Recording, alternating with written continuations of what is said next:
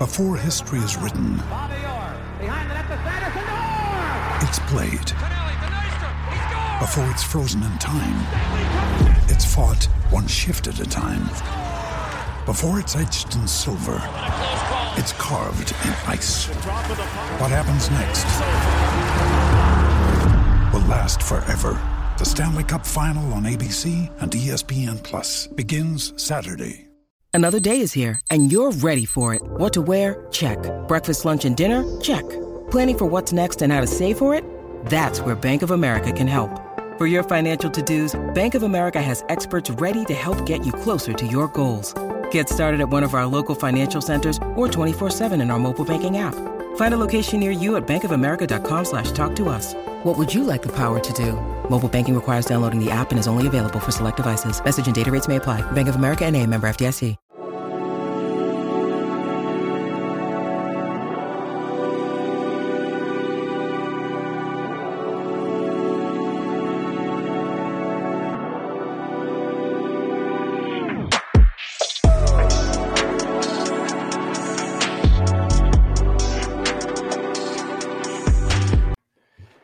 Righty, we are here with Behind the Seams episode number five. Uh, we are working our way through some incredible interviews. I'm here as always with Dr. Caleb Mezzy. Uh, Caleb, how are you doing today? I am good. Uh, We were just uh, chatting about Phillies Royals coming up, so um, it's always fun for us to You got- see our teams play because it never happens. By the time this drops on Tuesday, the series will be over. But you got the It hottest team in baseball right now. Is it is the Yeah. series in uh, Kansas City or in Philly? In Philly, And that's right, you're going to the game. Um, yeah, we'll see how the Royals do on the road. They've been winning these games at home. Uh, just swept the Mets. Good times. Uh, Yes. Hottest team in baseball. So it's been a lot exciting to watch these guys develop. Like Bobby Witt Jr. is really coming into his own and becoming one of the best players in the game. So it's been awesome to see that. Uh, see all the guys rally around him and doing this without Vinny Pasquantino, which is huge. yeah, I think you just said it. You know, Bobby has been on fire, and I think the team is riding that high, and he's showing what kind of leader he will be in the future. I mean, he probably already is now, but they need to win some titles before we call him that. That's a guy, if you're a Royals fan, you just want locked into an extension ASAP. Yeah. Some kind of extension. Um, but we also had the MLB trade deadline happen. Uh, Royals, of course, got rid of anybody who was on their final year of a contract or just weren't going to be a part of the future. Phillies, of course, did the opposite, started building and bringing in some pieces. Um, but outside our favorite teams, were there any shocking deadline moves to you? I mean, there were some weird ones, right? Yeah. Um, I'm, I'm trying to see where I want to start, but Chafin going from the contending Diamondbacks was just, you know, weird. Yeah, Um, I think it was the Yankees who acquired two bullpen pieces, right? yeah. And just out of nowhere. Um, the other thing Yeah, that Keynan to Middleton, I haven't seen that name in forever. Now he's a Yankee. yeah. Uh, So it was more than two because it was two Yeah. guys from the Dodgers they got. Um, Jake Burger, the Josh Bell was an interesting trade. It was almost like a trade that shouldn't that could could not have been a deadline trade and could have still worked. Um, and doing it during you know Yeah. a divisional series against the Phillies, and then you know losing your three and I think six or eighth hitter, whatever it was, um, for that game because of that trade. So there were a lot of um, interesting things. I think we saw like the, the needs of catchers, hedges going. That was interesting. But I would say like the movable bullpen pieces was probably the most shocking to me if I had to pick one.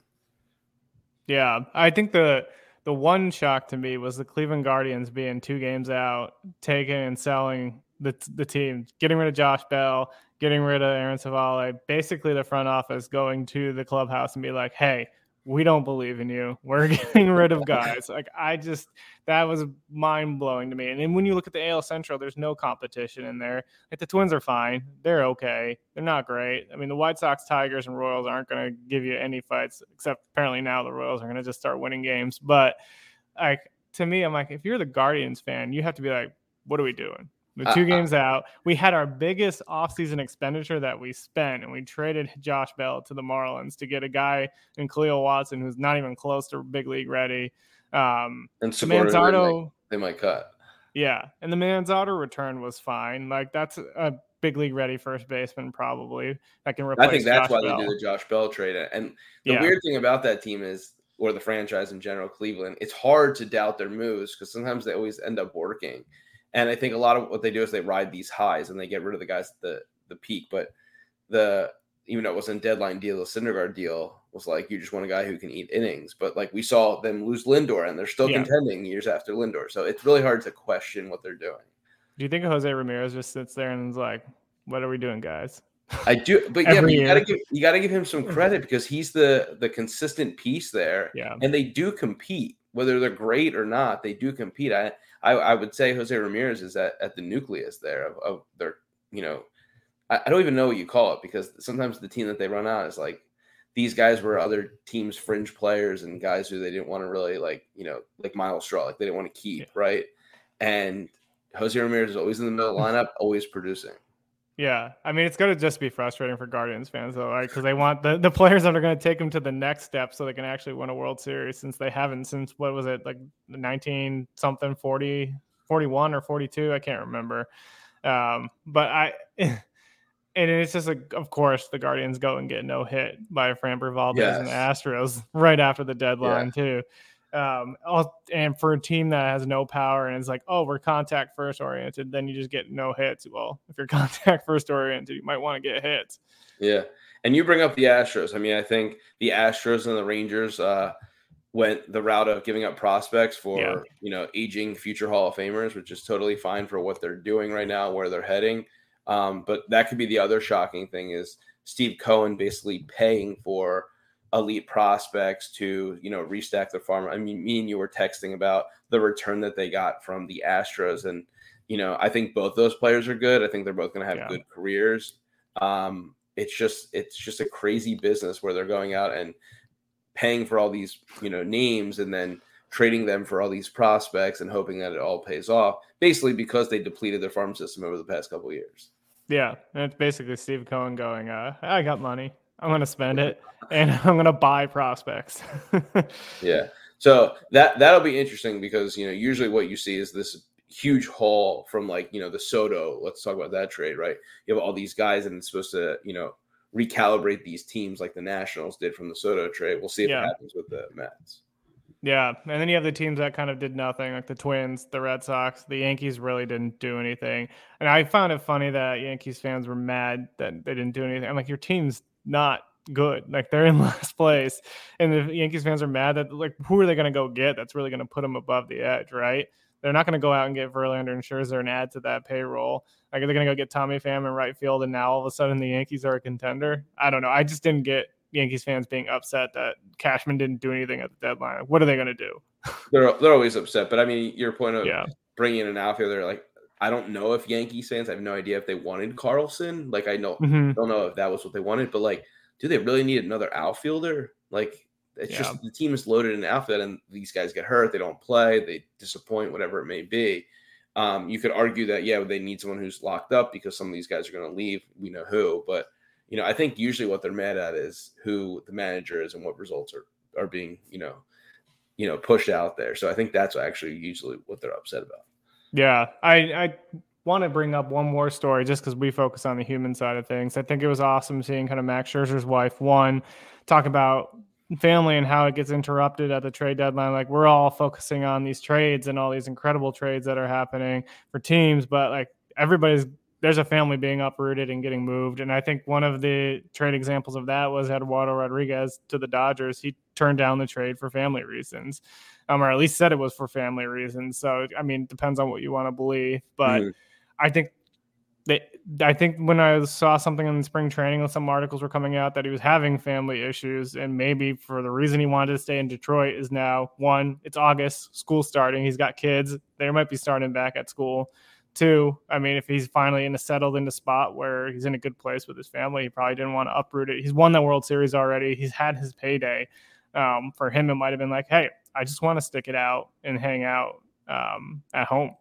Yeah, I would just add one thing to that because I think that's actually like what I was going to say at the end is like yeah.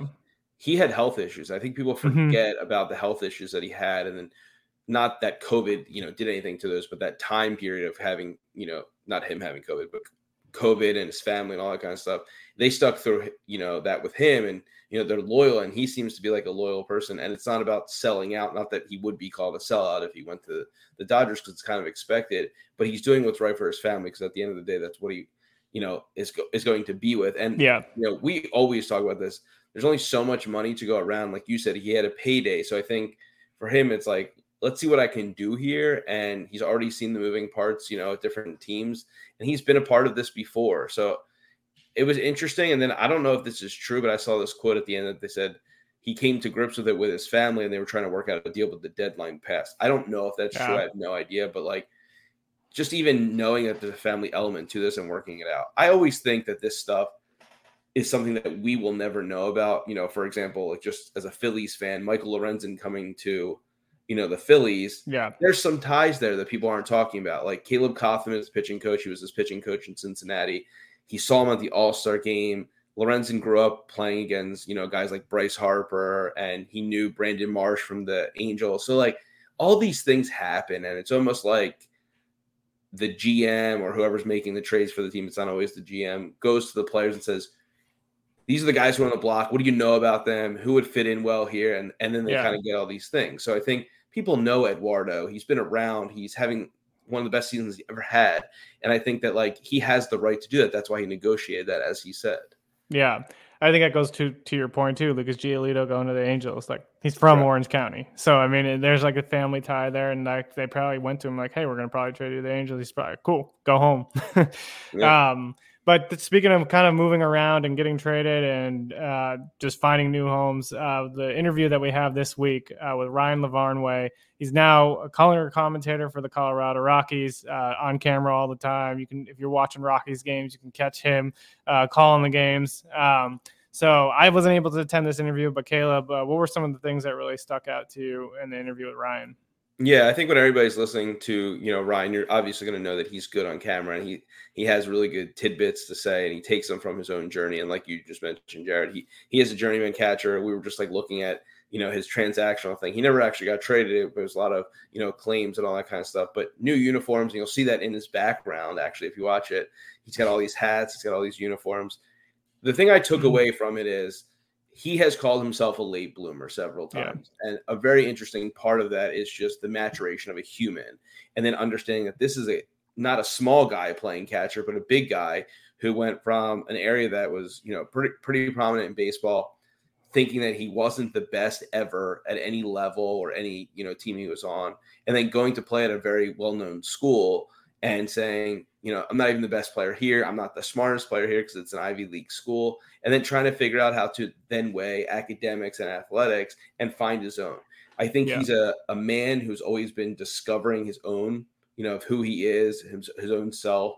And that was all, you know, kind of evident in hearing his journey. So I think everybody else will really like listening to that because he's a very humble person. I jokingly said to him, I was like, for a catcher and you know a sport that they say don't think and don't use your brain as much. You seem to you know be very cerebral and you know calculated in what you say and what you do. So i think that's what let him stick in the majors and that's what helped him you know bounce around because he was always able to kind of you know pick up with these pitchers and, and get a hold of a rotation so that he can catch them yeah I'm really excited to to kind of turn over to this interview. I, just one thing I noticed in the background. I mean, you could probably list the teams he didn't play for a little bit easier. yeah. So if you're doing the immaculate grid, use Ryan Lavarnway as an answer. You're probably going to get a good opportunity to get it right and have Great a low point. percentage. um, but without further ado, uh, let's get you over to that interview with Ryan Lavarnway. All right, welcome to Behind the Seams with Just Baseball Media. I am your host, Dr. Caleb Mezzy, and without uh, Jared Perkins today, who could not make it, but we are with a great guest in Ryan Lavarnway. We're going to talk about Ryan's uh, career, his journey. Um, one of the things I wanted to kind of pepper him with is learning about you know his path, and I'm going to be specific since you know the college professor that I am. I want to hear about, and we can start there, or we can start before about your experience as a baseball player at Yale. So let's go there. Um, but Ryan uh, has a career with the Red Sox, the Orioles, the Braves, the A's, the Pirates, the Reds, the Marlins, and the Guardians. I think when you were on the team, it was the Guardians, correct? It was the last year of the Indians, but the last year of the Indians. So he was he was on the Indians, but now they're the Guardians. So that adds just another team to his uh, resume. But Ryan, give us um, some detail on your journey, and you could either start or you know predate Yale. Oh man, well, first of all, thanks for having me. Uh, big fan of your platform and the show. Um, I think I I did an interview with one of the other shows on this platform, and it was it was really fun. So I'm happy to be back. Um, as far as what was it like to play at Yale, I I grew up in Southern California where there's just great amateur baseball, and I was never the best player on our team. My high school team ended up winning this California State Championship. We were ranked third in the country, and I hit 482 with eight homers my senior year and was not even close to winning team MVP. Flash forward, I step on campus at Yale and I'm looking around and I'm like, Am I the best player here as a freshman? and the answer was no, but I definitely thought the answer was yes as I showed up. And, you know, that was not a popular opinion to have as a freshman. Right. Um, but Yale has produced more U.S. presidents than Major League Baseball players. So it was weird to go from never the best player on the best team to feeling like I was the best player on day one on the 270th ranked Division One team. And your follow up question is how many Division One teams are there? There's 271. well, um, so my follow up question was actually going to be how was that transition from playing where you know you were playing with I guess it was a juggernaut of athletes, you know, at the caliber you were playing in California to more of an academic institution? And how do you think you fit in both academic and athletics there? Well, so freshman year of college, I definitely thought I was going to fail out. Like I was, I was nervous. The classes were really difficult. I needed to learn how to study. I needed to get better student habits. On the baseball field, as a freshman, you know, even though I felt like I was one of the better players, it's still a new level of baseball. The teams we were playing against, you know, we played nationally ranked teams, you know, South Carolina, University of Richmond, uh, you know, a bunch a bunch of high ranked teams, good baseball. Uh, so I was really trying to just get my feet underneath me and get used to this new level of play. And what our coaching staff did a great job of was during midterms or when p- papers were due, they would understand that school needed to come first during those times. So there would be a week or 10 days with no practice. And you would just lock yourself in the library, study for the test, get all your papers written, and then turn it in, and then switch your focus back to baseball. And I feel like I really learned how to compartmentalize different parts of my life when I needed to. And that ended up serving me really well on the field eventually because when I was hitting like crap, I could still play defense and I could still base run or vice versa. Yeah, that's a very interesting. I mean, you don't hear that often, especially from um, that caliber of a school. But then also, like you know, D one athletics, you don't really hear that ever. Um, one of the things I wanted to kind of understand better was pre Yale and going through that process to get to Yale. Talk to us about who you were as a baseball player. Talk to you. Talk to us about your identity, you as a person, um, things you like to do outside of baseball. I mean I'm sure that there's a lot of baseball to be played there, but you were also a person. So let's talk about that. Sure. Well, I was I was definitely a late bloomer. Uh, my my freshman year of high school yearbook has me listed at five foot four, one twenty five. Wow. So I, I, was never the biggest. I grew late. I was also young for my grade. Um, I graduated high school at, at 17, so I, I, entered, you know, just turned 14. Um, and, you know, in my heart of hearts, I knew I was going to make it to the big leagues. That was my only goal. There was no backup plan. Mm-hmm. But if you were objectively looking at my path and my career, there was no evidence to support this. My, my freshman year, I, I started growing finally, and I got Osgood-Schlatter's in my knees, which oh, is man. yeah, it's when the for if you if you're watching and you don't know what that is, is when your bones grow faster than your tendons can keep up. So anytime you bend your knee a certain angle, it chips off little bones off the front of your knee. So I couldn't catch. And that was the, my main position. So I ended up trying out for high, the high school team at third base because uh, I'm too slow to play outfield. I couldn't catch, so I figured third base. I would have guessed first or pitching. I could have. I could have maybe played first. Uh, pitching was not an option. My arm always hurt at the time, so um, I tried out for third base. I was worried I was going to get cut from the team because I was so I felt so out of position. Uh, I ended up making the team. The coach laughed at me, thinking that I was going to get cut. He's like, "Dude, you can hit. I'm going to keep you." But I I played primarily on the freshman team as a freshman. There was no certainly no varsity.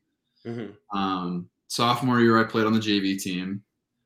junior year, I, I, think I made varsity, but I got benched for a, a, big portion of the year. It really wasn't until my senior year that I, I got to play on the varsity team.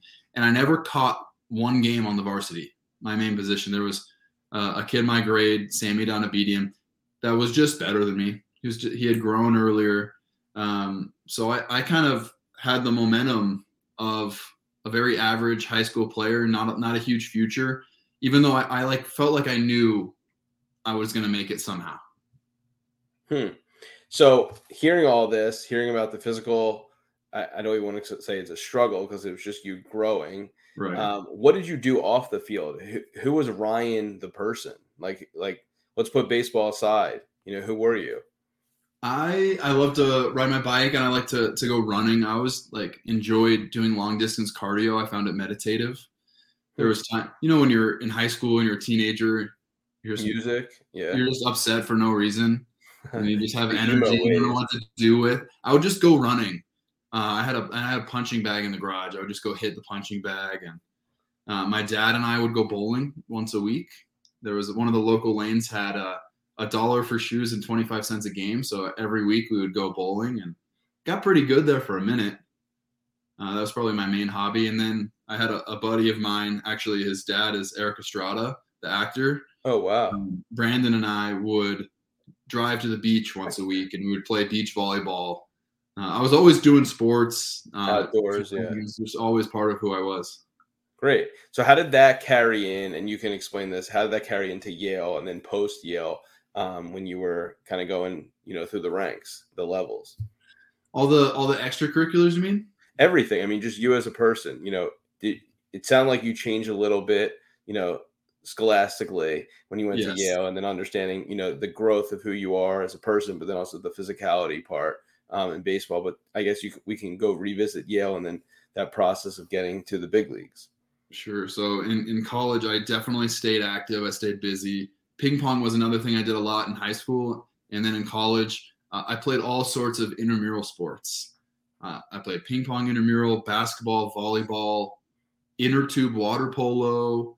Uh, I think I showed up for an ultimate frisbee game one time. I was just always doing the, the sports and the, and the things.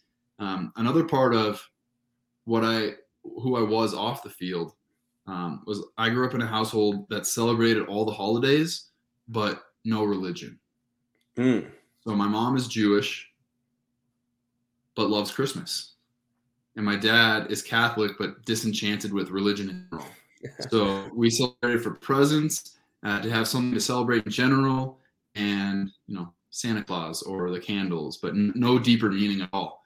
And my senior year of high school, I started to feel like I needed something more, and I started searching for. And one of my teammates on the high school team, his name was Adam Ashmore his mom had MS and couldn't drive. And, and she was Jewish and she was looking for a way to get to Temple. And I was looking for an excuse to go. So I started going to, to Temple with Mrs. Ashmore. Uh, you know, once I got my license, I was driving my mom's 1994 Dodge Caravan with the wood paneling on the side. And uh, that really kind of was the first introduction to Judaism, uh, which has become a big part of my life now. Uh, but that was really my first intro to it. Yeah, that was actually that was one of my questions down the road because you play with Team Israel. So talk to us about that at Yale because in my understanding, some of the people I know who went to Yale personally are Jewish. I mean, did you get involved in I guess it would be called like, you know, the Jewish heritage, the culture at Yale that was present there? I didn't. Um, now that I've been out of college for a while and I played for Team Israel. I've been brought in to speak at Hillels on universities or Chabad houses at, yeah, universities, yeah, yeah. but it wasn't something I, I was involved in. The only extracurricular I really even dabbled in once or twice was the there was like a meditation group that I, I went to just to you know try out Zen, test it out, meditate, which I, I love meditating. Um, I don't know. I wasn't involved in the in the Jewish organizations on campus. No. Okay, so after Yale, tell us what happens. I mean, we can kind of look this up, but tell us, walk us through. Yeah, so after Yale, I got uh, well, I didn't finish. I after my junior year of Yale, I was drafted by the Red Sox in the sixth round. Went to the Lowell Spinners, Lowell, Massachusetts, and I, I, had broken my hand right before the draft, so I'm in a cast. I had surgery. I couldn't really play much that first summer. Uh, went home, lived with my my folks that first off season. And then went to Greenville, South Carolina the next year. Played in the minors, had a, had a really good year. Uh, ended up tying the home run record for that team. That next offseason, my mom basically said, Hey, can you help pay for some groceries or like maybe look into getting your own place? So I, I moved out, got my own place, mm-hmm. uh, played in Salem, Virginia the next year, Portland, Maine, Pawtucket, Rhode Island the year after that, made it to the big leagues August 18th, 2011, first time. So tell us about this path, right? You are obviously a catcher, right? You're mm-hmm. obviously at a position where every team needs at least two or three, sometimes four, right? And you get pegged as a journeyman at the end of your career, right? Like mm-hmm. people say you've been on all these teams, but there's a process there that yeah. you look and say, you know, I'm going to be the starter. I'm going to be, you know, the guy who's featured, or I'm going to be this guy who's going to carry this pitching staff or whatever it may be, yeah. right? How do you go from the mindset shift and then you're kind of going through these different teams who are in different stages of their own building.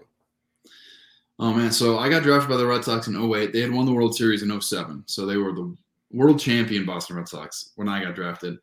Uh, and I was big fish in a small pond at Yale, having no idea what I'm getting myself into. When I showed up to spring training that first year and I saw 200 plus 250 players in the minor leagues, I was overwhelmed. I was like, how am I supposed to beat out all these guys? And, and there's there's 25 catchers in camp. The top of which is Jason Varitek. right? Like retired number Boston Red Sox legend, one of my favorite players to watch. How am I supposed to beat out all these guys? And and it was overwhelming. And, and eventually, I learned that I wasn't competing with all of those guys. Realistically, I was competing with myself to become right. the best I could be. And like the two guys at my level, you know, in the minor leagues, there's the big leagues, AAA, AA, high, low A, short season, and and the complex league. So there's seven levels. Each level has two to three catchers. Like those are the only two or three you're you're really in in competition with. Um, I was drafted in the sixth round as a catcher. Tim Federowicz was drafted in the seventh round, and and him and I were like friendly competitors and teammates all the way up you know, we played cards together in the locker room. But then on the field, it was like if he played, I, I had to DH, and if I caught, he DH. So we both got in the lineup, but we, you know, we were competing for playing time. Realistically, right. he, he got called up before me the first two levels, and then I kind of passed him and got called up the next two levels. And then as we were both getting close to the big leagues, he ended up getting traded, and we actually ended up having almost identical careers in different pathways and organizations. Um, but learning how to stay where my feet are was a, a big lesson for me. Also, that first full season in Greenville, South Carolina, Tim, who was drafted one round after me, and I felt like that gave me some sort of edge. He was just playing better than me. He just was, and he was a, he was certainly a better defender. And at one point, he was playing so much more than me that I approached my manager at that level like crying. And I said, I don't want to be here just to keep Tim healthy. And, and he told me something I needed to hear that I didn't want to hear, but I needed, he said, You're not good enough defensively. Like your, your bat is there. But if I put you behind the dish with all of these pitchers, you're going to get exposed. There's, you're just not good enough. And, and as hard as that was to hear, he, he took it a step further and he said, Well, let's work on it so that you become good enough. And and uh, a lot of credit and a lot of gratitude to Kevin Boles, who's I think now managing AAA for the Mets in Syracuse. Uh, but as a manager, he had a huge impact uh, in being willing to tell me the truth and then being able to or being willing to go that extra mile with me and for me to help me put in the work to improve my my skills. Yeah, it's very interesting. And then when you talk about what his honest feedback was, and then he kind of gives you this plan, one of the things I realized in my research working with baseball players as well is that they always talk about task at hand, right? Like you are you've gotten to this level, your skill set has gotten you this far, and then there's that work ethic part, and then there's this real, real realistic, I guess, feedback that you get where it's like you're not good enough, or this guy's in your way, or there's nothing you can do, just keep doing the same stuff but it seems like he gave you some kind of course correct or at least some you know drills to work on to get you there and kind of aided you in that process which is huge Yeah, well, what he would do was he would stand 15 feet in front of me with a fungo and rip them at me, Yeah. hit them at me, and I had to either catch it or block it or dive for it.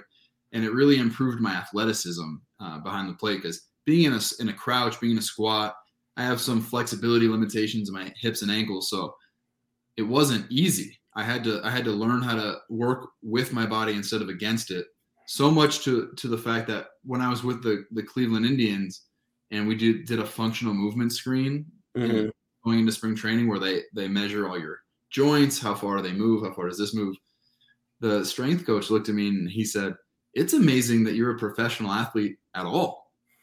Not to mention a catcher. Like this must be really hard for you." And I was like, "Thank you. It is." I feel seen. I feel heard. feels so Uh, seen.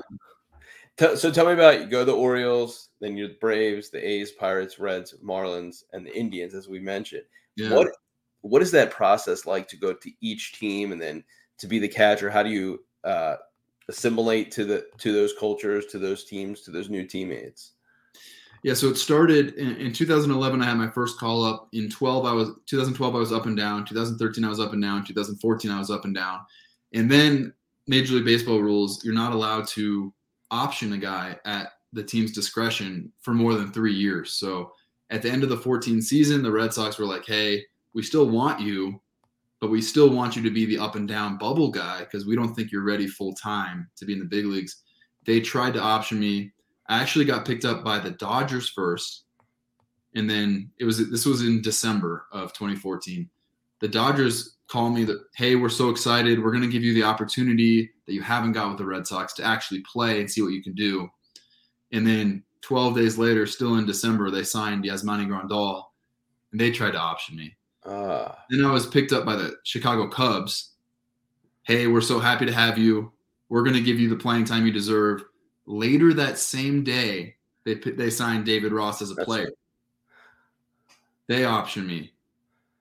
I get picked up by the Orioles. Hey, we're so happy to have you. We're gonna option you because we know you'll clear. We had the second to last pick in the waiver process, so we're gonna option you. And they they were actually really upfront about it.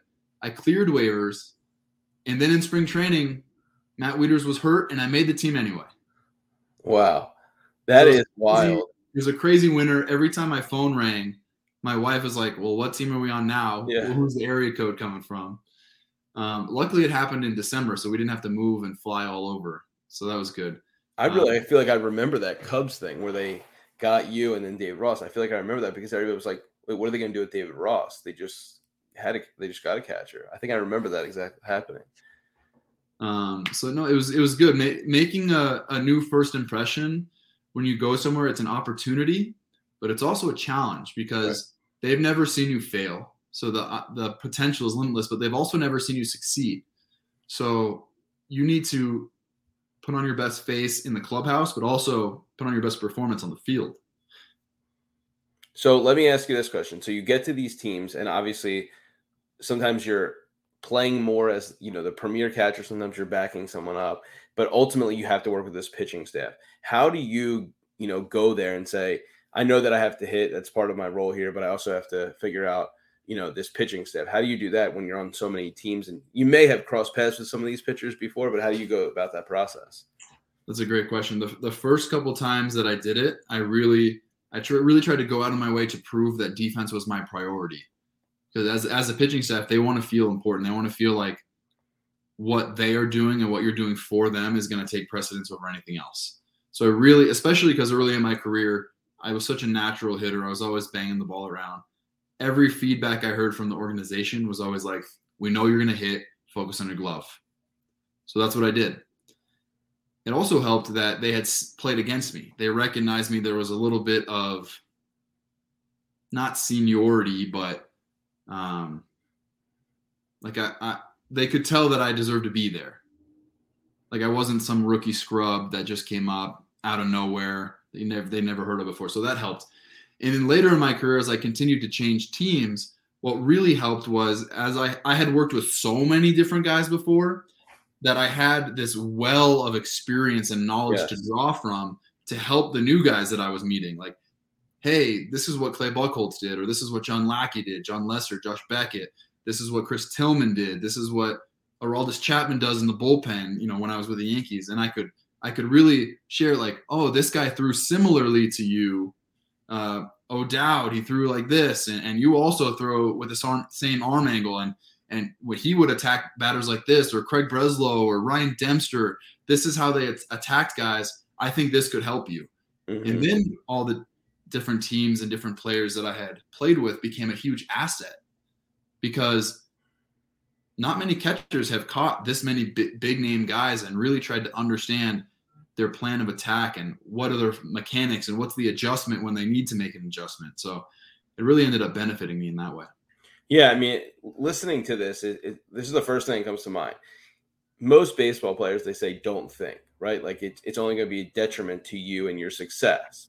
For you, and I really, I'm not making a Yale joke here. It seems like going to Yale, learning how to study, learning how you know you think, and then how you learn, how you take the information to digest it, has helped you all over the course of your baseball career, and really into what you're doing now, which we'll talk about.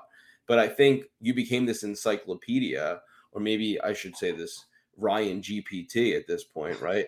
you became this this knowledge base that you can just pull information from and then help everybody else out. I mean, they always say that the catcher is the coach or manager on the field. But it doesn't always mean that they're laced with all this information and using it for their advantage. So all these different teams, all these different players, all these different pitchers that you caught, um, how did you stay like fresh? And I know you mentioned meditation, but how did you stay fresh and like top of mind off the field? Like, were you still doing all these physical activities like ping pong, bowling, all these different things, or were you reading? What what was it like? What were you off the field? We already heard about it early in your career. Uh, so I got great advice from Craig Breslow uh, early in my career, another Yale guy. Um, he said that he tried to pick one hobby per season to get really that. good at something, something to focus on that was separate from baseball, totally different, um, so that you could really just turn off. And you know, I do a podcast too. It's a mindset podcast. One of the my recent guests was the mental skills coach for the Toronto Raptors. Friend of mine. And he said something really important that or that I that it really clicked for me was that but in during timeouts, during halftime, like coaches aren't giving these inspirational speeches like in the movies. Most of the time the players put a towel over their head and they need to rest mentally and emotionally as much as they need to rest physically and that's something I think I naturally did over the course of my career was when I'm away from the field, I didn't watch baseball on TV. I didn't listen to it on the radio. I didn't check the stats. I got when I'm not at the field, I got as far away from it as possible. And then when I was at the field, I was totally locked in. So I had a year where my teammates and I played chess a lot. Uh, I had a year where I worked on my my my drawing, doodling. Uh, I had a couple years where I took summer classes through Yale to, mm-hmm. to get another semester done.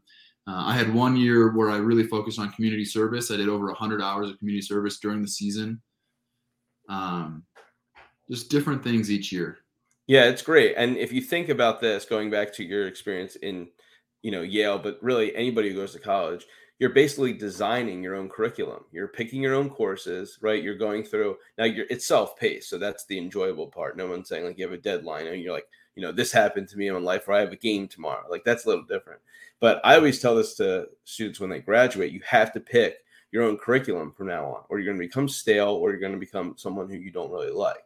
Yeah. Um, let's talk about a few things. So, off the field, we kind of understand who you are. We understood where this interest in Judaism and I guess I want to say Israel, but I know they're not the same thing. Um, when did Team Israel become something you wanted to pursue or be a part of? Good question. So 2012 was the first time they reached out to me. That was the first time the team was put together.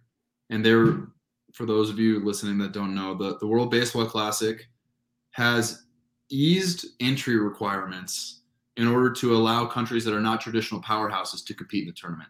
So you don't actually have to have citizenship and an active passport to compete. You just have to qualify to be able to obtain it. So Israel, who had one baseball field in the whole country and 250 kids of all ages combined playing in the whole country, was ranked 64th in the world the guy that ran Israel in baseball decided, let's take advantage of these ease entry requirements and get American Jews to play for Israel because they can qualify for citizenship even if they don't have it. In 2012, they put together a team, tried to qualify in one of the play-in tournaments, and just missed. They had a lead in the ninth and they blew it. They asked me to play for that team, and I was I was gonna I was gonna do it, but I ended up being in the big leagues with Boston at the time. So four years later, they asked me again, "Hey, would you play?" And I was like, "Sure, I'll play, but I'll, I'll probably be in the big leagues again." And for the first time in six years, I didn't get the September call up. So I was able to play. I played in the, the qualifier. It was held in Brooklyn. It was Israel, Great Britain. I forget who the other two teams were. Uh, maybe, I don't know. It's not important. We ended up winning the qualifier, and everybody got so excited. They're like, oh my God, Jews play baseball. so they they decide to film a documentary about us. And through the course of filming the documentary, they brought 10 of us to Israel for the first time. Mhm. And that's really where it clicked for me was playing for the team, being embraced by the Jewish community as a whole, and then seeing Israel in person and, especially Jerusalem, where I don't know if you ever went to the old Yankee Stadium or if you've ever been to Madison Square Garden. The minute you walk in the door, you can just tell that the air smells different. You just feel the significance and the history. If you've never been to Jerusalem, that's how it feels. And and not just for Jewish people. There's history for Muslim people. There's there's history for Christian people, Jewish people. It's just unbelievable to be there in person. And again, like you said, being Jewish and Judaism itself and Israel, it feels separate. They're connected, but it's separate for me Yeah. know, and I'm super proud of of my Judaism and, and what it's become for me in this journey. So one of the things that you mentioned, you know, the the flexibility in terms of who's, you know, I, I guess a- allowed to play for these teams, and I say that because I don't know what the other word would be, but like, how did they figure out that you were Jewish? Is I mean, I, I know you said your mo- your mother was, but like, did they ask? Did they just hear? Like, how does that work?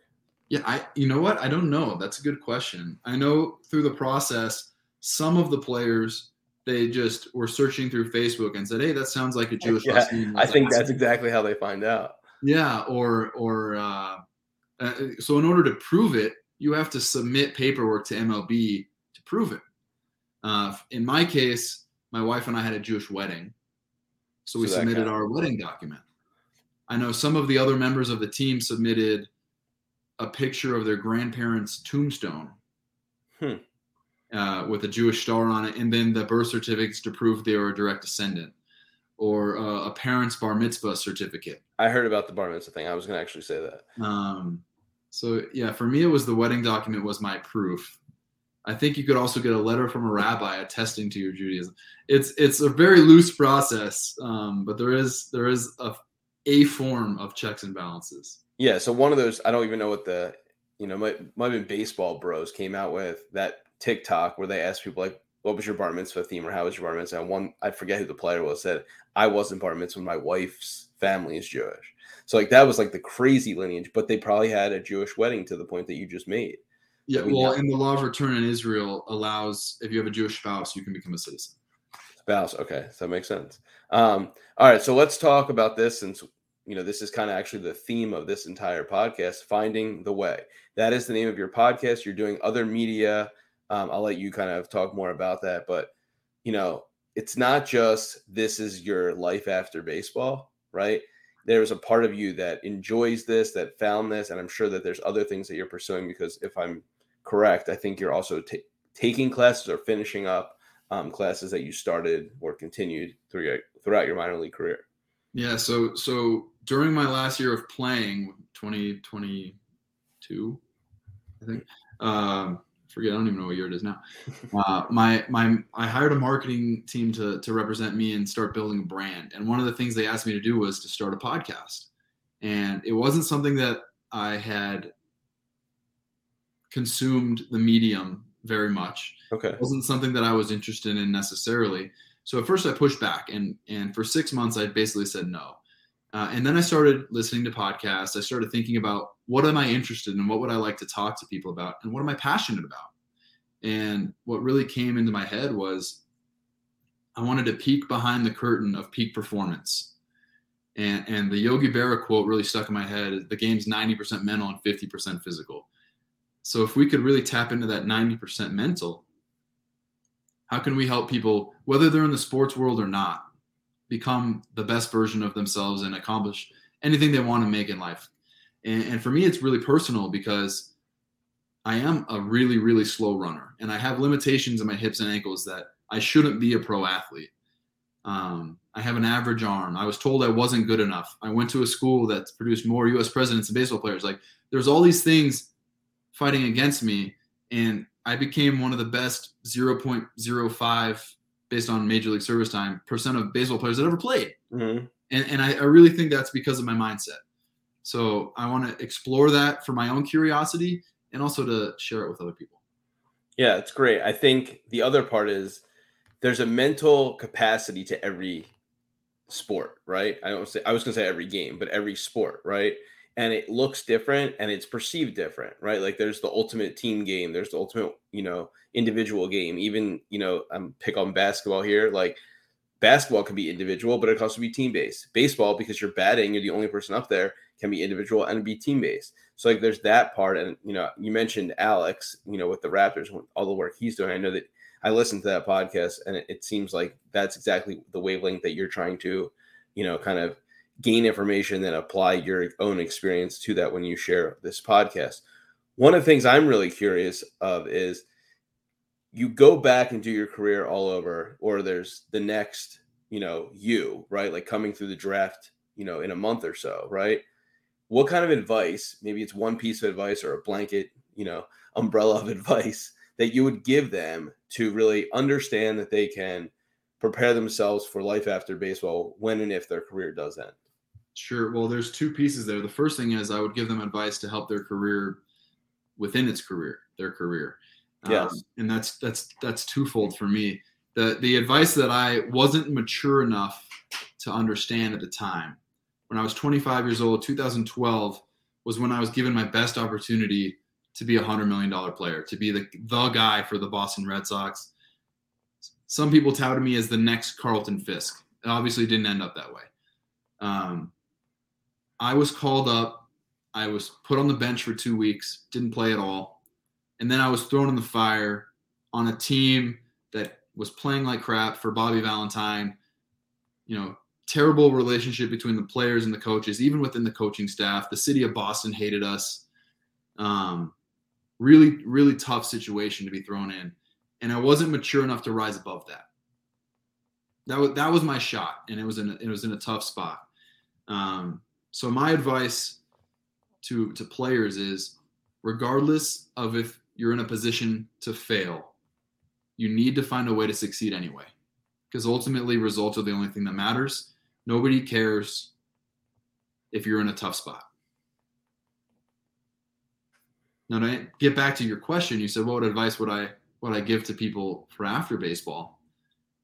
I would say it's tough because it's tough because I really was a, a no plan B kind of guy. I didn't have a plan B.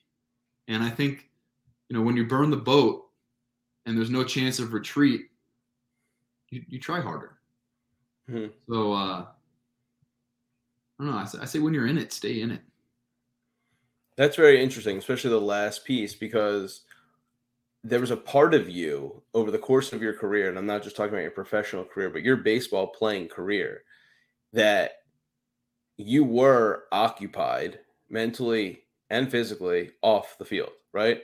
Yeah. So you you were playing other sports, you were keeping active, which is a lifestyle that when you look at the career transition for not just baseball players, all athletes, that active lifestyle is needed, right? Because if you pull that away, it's removed. There's other bad things that could happen. I say bad things because you know we see things with drinking, drug abuse, substance abuse. We should just classify it as that that come into play that take place of that. Then, you know, the other thing you're talking about is this media entity that I know you say hired a marketing firm, but there had to have been something there that you were like, I'm this encyclopedia that I can, you know, transition over. I think the other thing that I just want to add in is one of the favorite things I've ever heard on a podcast which is the advice of one hobby per season. There's an interest there that kept you going, right? And maybe it was just because somebody gave you that advice and you wanted to act on it, or it was like this is actually really good because there's going to be days that I have my offers or the days I'm not playing or the two weeks I'm just, you know, kind of sitting there trying to figure out what my role is. That part is essentially preparing you for plan B. We just don't call it that. I I always talk about this on the pod, but I had a client that I was working with once who called me and said, Evan Longoria just came in and he said, if you have plan B, you're going to fail. And, and the player said, what do you think about that? And I said, that works for Evan Longoria, but it doesn't work for everybody. Yeah. So you have to kind of figure out what it is. So I think for you, that plan B was just little steps getting you there, but it really helped you because if you didn't have that stuff, I'm curious to see, you know, how you would have fared, how your career would have went. And I think again, that hobby per season thing is just one of the coolest things I've ever heard. Yeah, well, it's interesting because one season, you know, now uh, since you've been talking, one season I was Candy Crush, and I got yeah. I got to level three thousand in a season. Uh, this past year, my hobby, you know, beyond podcasting, was making funny Instagram reels, and I had a lot of fun doing it. But in my head, that was never a Plan B replacement for the one thing that was the most important. It was a it was an important distraction. It was a fun, keep me sane, keep me sane tactic. Um, yeah. But it never felt like a plan B. And, and people ask, you know, do you miss baseball? And at this point, I think I retired at the right time because truly I don't miss it. And you know, I love, I love it. I'll never stop loving it. You know, I'm still involved with broadcasting for the Rockies. Uh, I'm I'm still involved with Team Israel a little bit, uh, but I don't miss playing and um, I forget where I was going that, but but the point is like, oh, sorry, yeah, the one thing that I do miss was from the time I was five until April, I knew what the number one most important thing was in my life. It was my baseball career, and when I was five, it was building towards my baseball career. That was what got me up in the morning to go to the gym. What stopped me from eating too much junk food. What kept made me go to bed at night at a decent hour so I could rest. Um, so why I kept my grades up so that I could be eligible and, and, go to a good school and keep playing in college. But it was no matter what else was going on, the one thing was the one thing. There was no other thing. Um, so you know, burn the boat. right, and yeah, those other things were minor details, is what you're saying. Yeah. So. Well, Ryan, thank you very much. Is there anything else that you would like to add, either what they can do to follow you and see what you're doing as you continue to, you know, transition into whatever's next? Sure. Uh, check out my Instagram, R Lavarnway, uh, my website, ryanlavarnway.com, and keep a heads up. I'm coming out with a uh, children's book soon. Uh, it's in the publication process now. It's going to be called Baseball and Belonging, and Love it's it. a story of how I uh, found where I belong through through playing baseball. Ryan, thank you for joining us Behind the Seams.